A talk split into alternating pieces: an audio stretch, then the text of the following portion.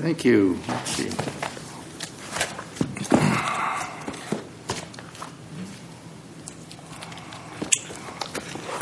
Good morning, Your Honors. Morning. Mr. Greenspan. Yes, Your Honors. My name is Scott Greenspan from Pillsbury Winthrop Shaw Pittman for the appellant Great River Entertainment, LLC.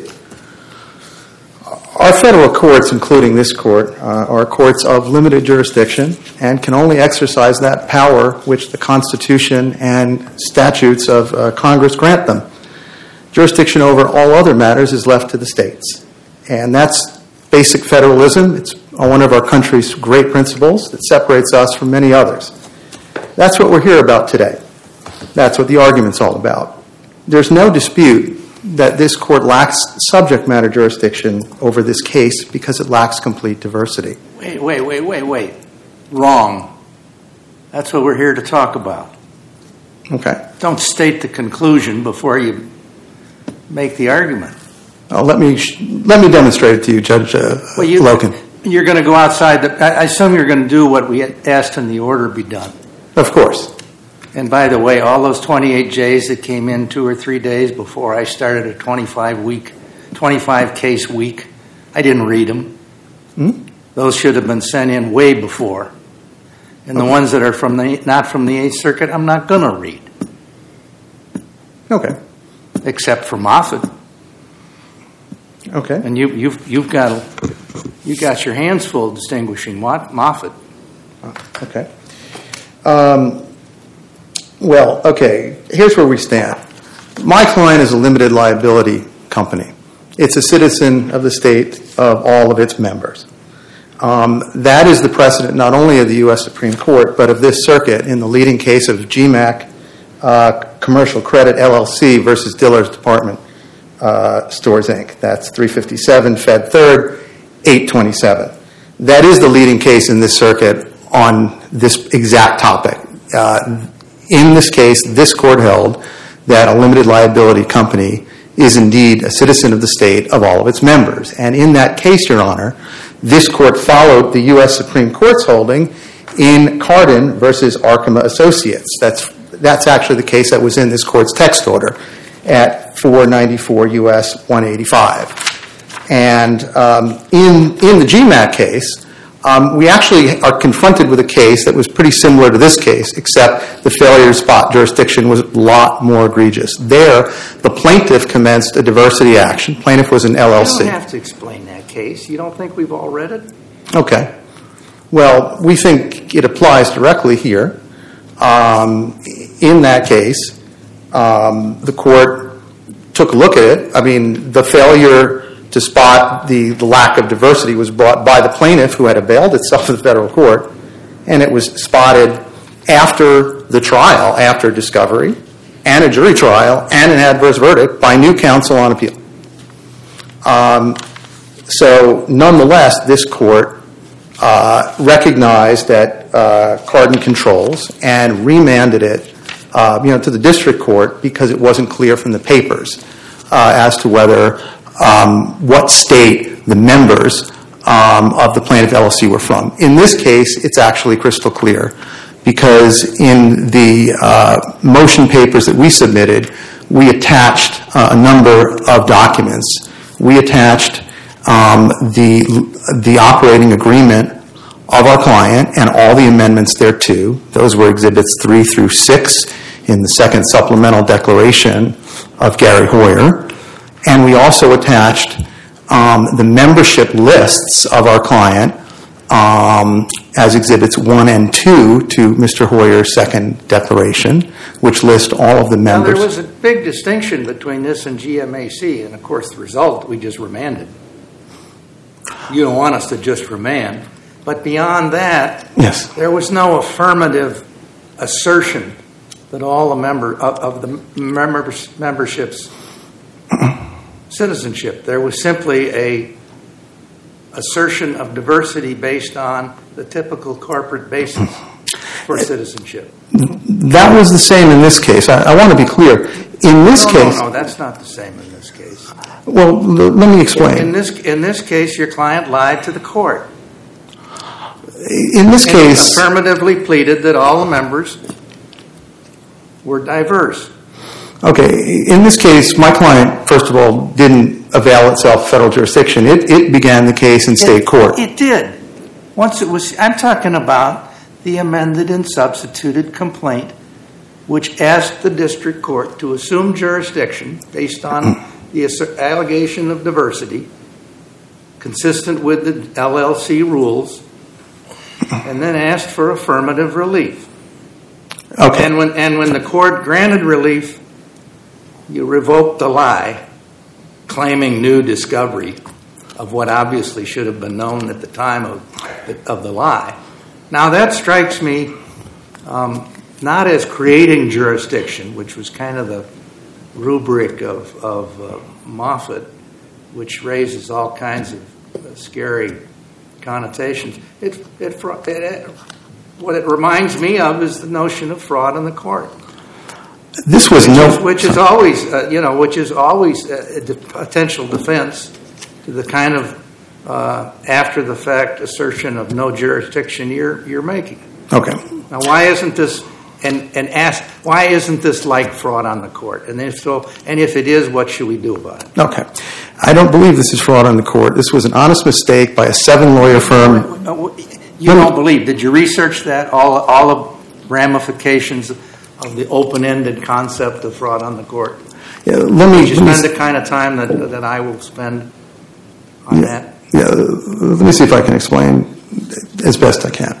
The complaint the amended complaint that my client filed after it was removed to federal court where it didn't want to be in the first place, wanted to be in state court, alleged only one fact really with respect to citizenship, and that is that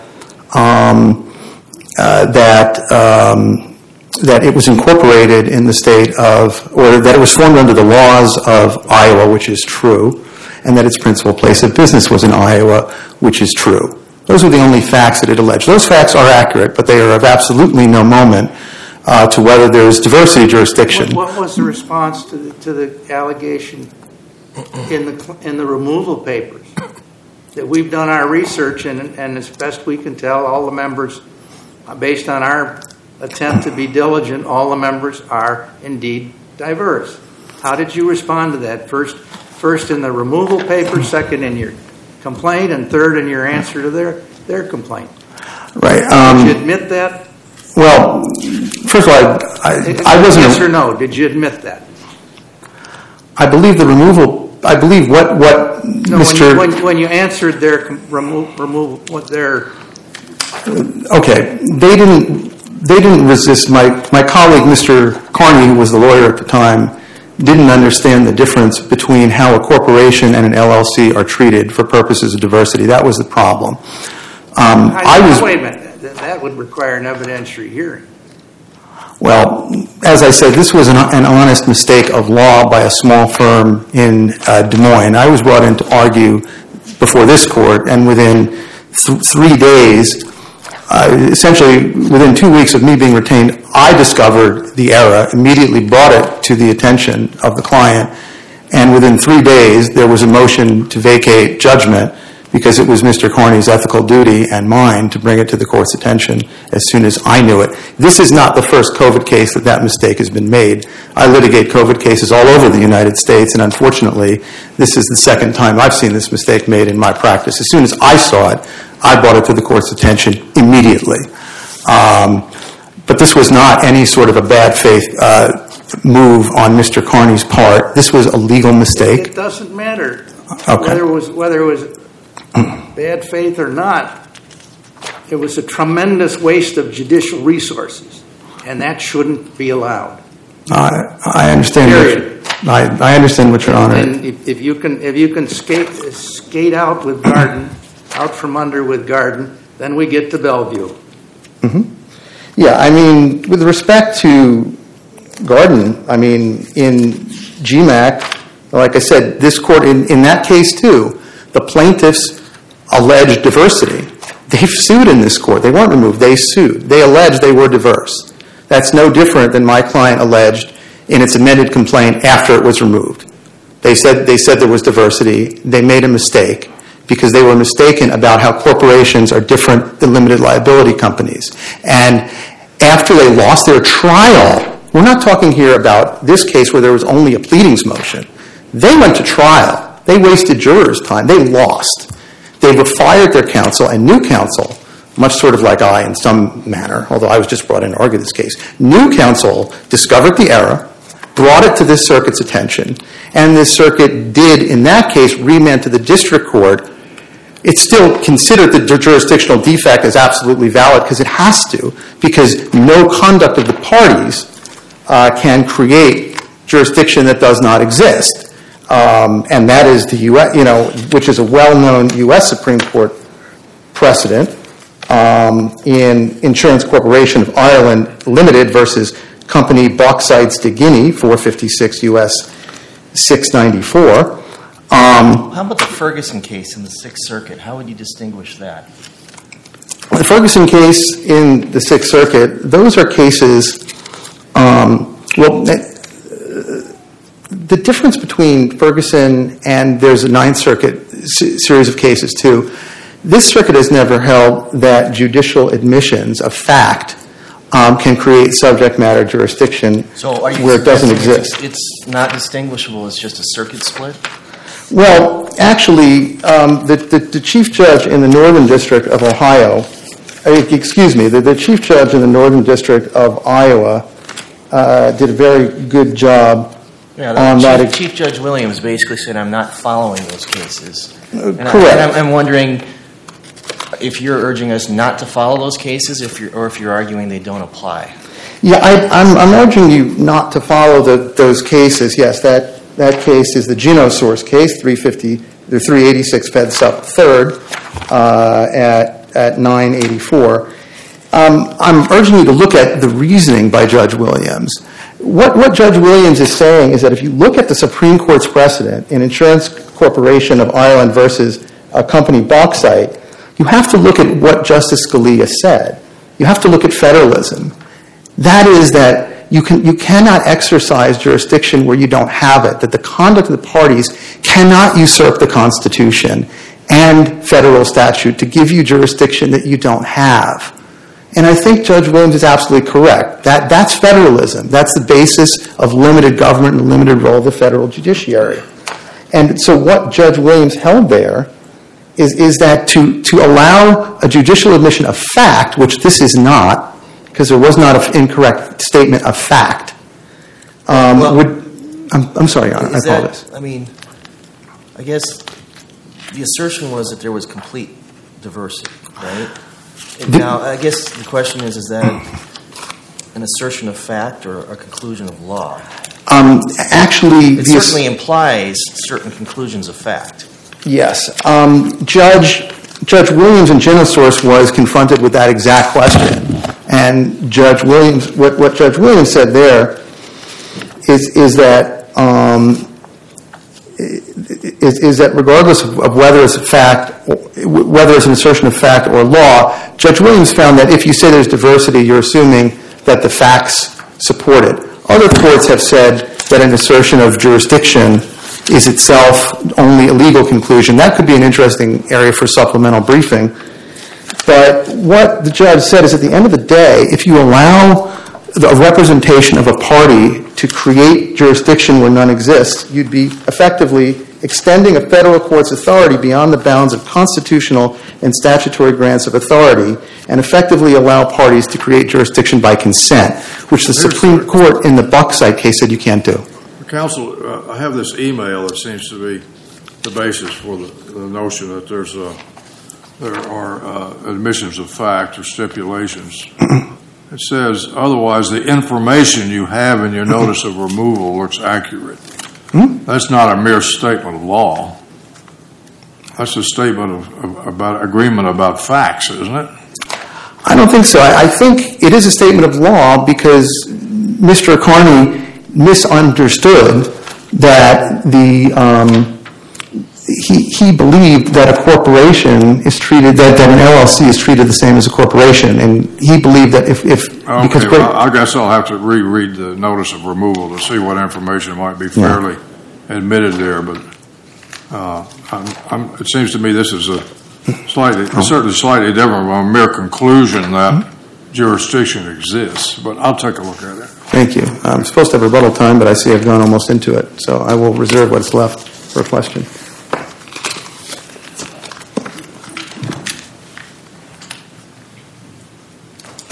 Thank you.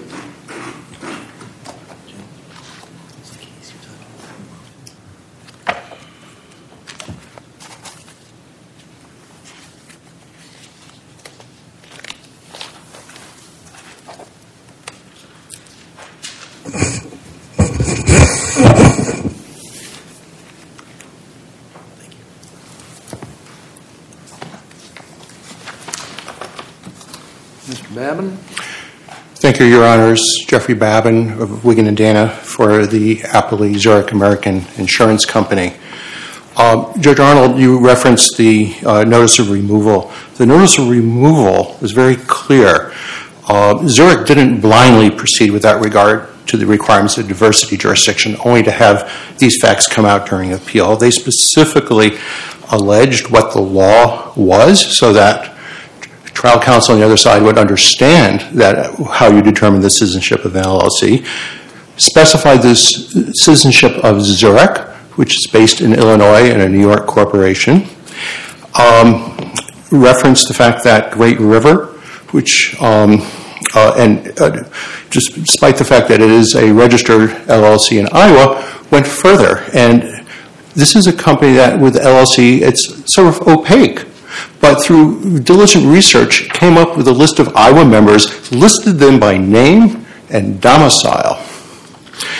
And that was in the notice? That is all specific in the notice of removal. So it's almost as if it's a pleading, which they then conceded, even though allegations of a complaint are simply allegations. Here we have the reverse. We have specific. There were no citizens, no other state was represented in the citizenship taxonomy?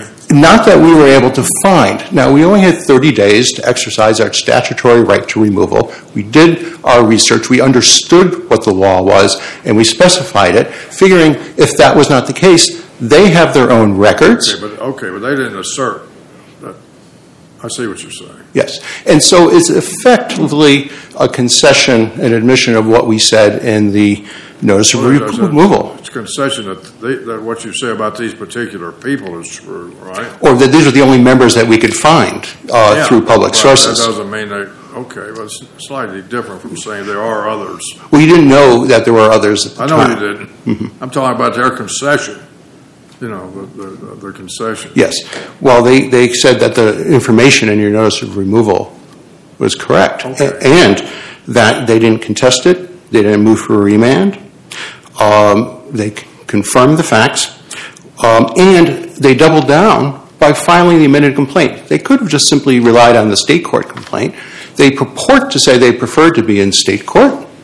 But then when it was removed, they refiled the complaint, pleading diversity jurisdiction and effectively conceding the factual statements in our notice of removal. Zurich had no cause at that point to do more. The district court, unlike in the Bellevue case, which was critical of the district court would have had no cause to do more at that point.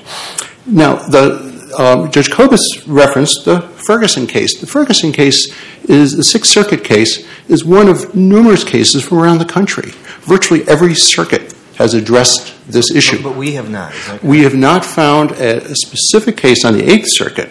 But the Ferguson case refers to long-standing principle from a U.S. Supreme Court case that says, although the consent of parties can't give courts jurisdiction, quote, but the parties may admit the existence of facts which show jurisdiction, and the courts may act judicially upon such admission. Do you think that was part of the holding of the court, or do you think it was dicta? My recollection is in Ferguson, the second part of the opinion, the court found, in fact, that there was federal jurisdiction because the company at issue was subject to the FLSA. Yes. Some of the cases we cite, it is dictum, but it is a long-standing principle that's been cited over and over again. And in fact, the case just from a few weeks ago from the District of Oregon that we included because it was a brand new case we just included in our 28J letter, it dealt with a corporate disclosure. It dealt with an LLC. There, I would posit that it was not dictum. And what's important, too, about the District of Oregon case is that it wasn't an answer to a complaint. They admitted it in statements in a corporate disclosure statement. So these concessions can come in many forms. And the Ferguson case refers to not only the U.S. Supreme Court principle, but also refers to a Fourth Circuit case where they accepted stipulations of fact. While we had an email exchange, we didn't have to then file it as a stipulation. Effectively, they came to the same conclusion as a stipulation. The difficulty I'm having is that I'm not sure how the general operative principle is that parties cannot create jurisdiction by consent. So aren't these cases on a collision course with that very basic idea that if you accept a proposition that you can create jurisdiction by stipulation, isn't that the same thing as creating it by consent?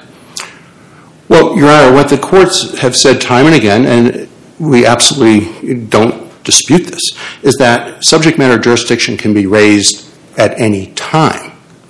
But that's different than when affirmative statements have been made leading to a final judgment. I agree it's different, but what do you do with this sort of superintending principle out here about you can't create jurisdiction by consent?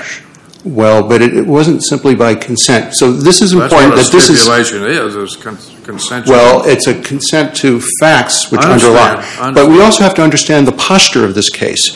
So, for example, in the District of Oregon case I mentioned, it refers to Rule 60B4 of the Federal Rules of Civil Procedure. This is different than some of the other cases where the issue came up before judgment.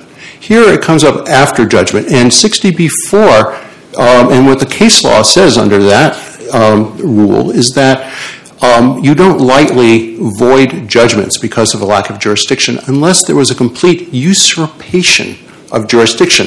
But if jurisdiction was arguable at the time in the district court, it is not a complete usurpation of jurisdiction. And certainly when the parties have simply ignored the issue and the district court has ignored the issue, but where the parties have actually affirmatively conceded facts that would arguably create jurisdiction, then Rule 60B4 doesn't apply and you can't undo a final judgment in that. So you in that circumstance, the Seventh Circuit disagrees, right? In Judge Easterbrook's opinion, I mean, how do you distinguish that case from this case? Well, the Bellevue case, Your Honor, is sort of the classic everyone's head buried in the sand, because there it was the typical situation where somebody brings the complaint and the defendant just simply ignores the issue, and both sides ignore the issue. It was perhaps less than ideal lawyering in that case. Fair point. And I think that is certainly the case. Without going on the record, I think the allegation could be made here, too, that there were errors made. I don't see how that's particularly distinguishable. The only thing I can see that's different in that case is that the Court of Appeals discovered the jurisdictional problem, whereas here we were notified, the Court of Appeals was notified by a party of the jurisdictional problem. That's right. But Bellevue is sort of the classic situation, and the GMAC case that's referenced, which is the Eighth Circuit case, which established the principle of how you determine diversity of citizenship in these kinds of entities, were cases where no one recognized the issue. Here, but what the case law has said time and again is where the issue has been brought up and the facts are established and there's arguably then a basis for jurisdiction, we do not then upset that. But isn't the allegation here basically that an attorney misunderstood the diversity rules for LLCs? I think it's a fine line you're saying, drawing between this case and that case, the Seventh Circuit. I mean, you've got someone who missed something in both situations. Mm-hmm. But here, of course, we didn't blindly. I don't think we can assume that. If that's critical, I think we remand for an evidentiary hearing, which all the lawyers will. Which what? Which the lawyers, half the lawyers will detest and half will think is fun. Well, certainly, there is precedent for that. But we believe... I don't see how we can make an assumption if it's critical to the issue. Mm-hmm. Yeah. I mean, I know officers of the court you just take us for our word because we're officers of the court, but not when it's a case dispositive issue. Yeah. Well, what's unfortunate here, Your Honor, is that even if we go to Iowa State Court and we haven't gotten to the merits yet, we're just simply going to be spinning our wheels because we believe the law is very clear on these legal issues. But if we are at the district court, we would seek sanctions because 28 U.S.C. 1927, which is in fact separate from Rule 11, allows sanctions where a party has unnecessarily multiplied proceedings. I wasn't talking about a sanctions here. Mm-hmm. I was talking about a hearing if the dispositive question is whether this was a mistake by someone who didn't know the rules. Well, Your Honor, we believe... And therefore, Carden can apply. Yeah. Not a distinction Carden drew, but that's what's being argued this morning. Well, Your Honor, virtually every circuit at the appellate level has said that, and the U.S. Supreme Court has said that when you have the admission of facts which underlie jurisdiction. Some of those cases don't deal with diversity jurisdiction, though, do they? Actually, one of them has to do with the amount of controversy, I think. One of them did have to do with the amount of controversy. I don't know. It seems to me it might be different. I'm skeptical of the whole idea of an estoppel in this situation. I'm not sure about that. But even if I were to accept that notion, I'm not sure. These cases are not exactly on all fours with this particular situation in terms of the facts to which the kinds of facts that are stipulated to. That's troubles me some. Well, the Oregon case was about citizenship of an LLC. That's in our recent letter, which just came out a few weeks ago, and relies on this these same principles. The district court case that has been mentioned, the GenoSource case, again a district court case which specifically said we're not going to follow. The judge said, I'm not going to follow what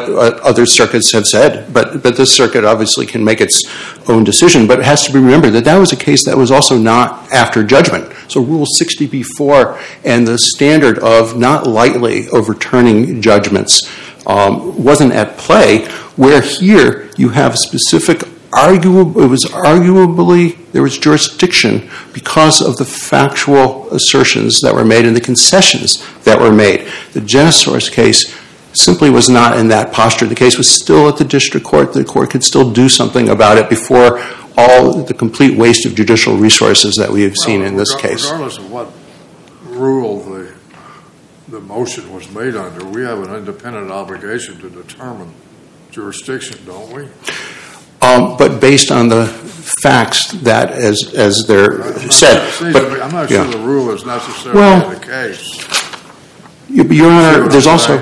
I'm sorry. Go ahead. I'm sorry. Do you see what I'm saying? Yes, I understand. But we also have to look at the fact that this circuit has said in multiple cases that they don't review findings of fact that underlie subject matter jurisdiction, including diversity jurisdiction, de novo. They review them for clear error. So this court does not engage in always a searching de novo review. And so I'll mention, Your Honor, a very recent case from 2022. We'll send it back in any event if we do anything. But you have to the district court to do that. But we already have a district court decision that was based on these underlying facts. And so this is the case of Wagstaff and Cartmel. It's 40 F. 4th. 830, at page 839, decided this year, where you determined citizenship determinations for clear error. And the Blakemore case from 789 F. 2nd, 616, also says that citizenship determinations are a mixed question of law and fact, but mainly fact, and we cannot set aside findings unless clearly erroneous. So just because somebody disputes subject matter jurisdiction doesn't mean that you always toss aside whatever factual assertions or concessions may have been made in the district court. Unless they're clearly in error, and I think it's undisputed here, is it not? There's some question because they, for example, referenced a couple of entities. They listed individuals in their belated submission a year after the removal to this court, the day before their appellate brief was due. And they list individuals and they list two entities. And just as in Belleville, I looked up the corporation, which they say is in Illinois.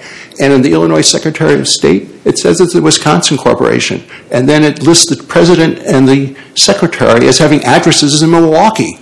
So, you know, even if we had looked that up a year ago, it would not have helped. And they list an LLC, which I can't even find the name on the Illinois Secretary of State's website. So there's really, so for them to then kind of raise these issues, which they could have been raised a year earlier at the appropriate time, they should not then be able to toss aside a case and get a do-over. That's simply going to lead to the same result under Iowa law that every court that has looked at these issues of virus on the premises is no different. I see my time is up, Your Honor. If I could address the merits. Pardon? But every court, including the Torgerson court of this case, has looked at these, like the oral surgeon case. And when you look at this sort of idea of virus on a surface, that has not caused them to have to refinish services, close their door. You don't have to argue the matter. Thank you, Your Honor. We would ask this court to affirm the judgment below. Thank you. Is rebuttal? All right, rebuttal, 6 seconds. Oh, sorry. I apologize.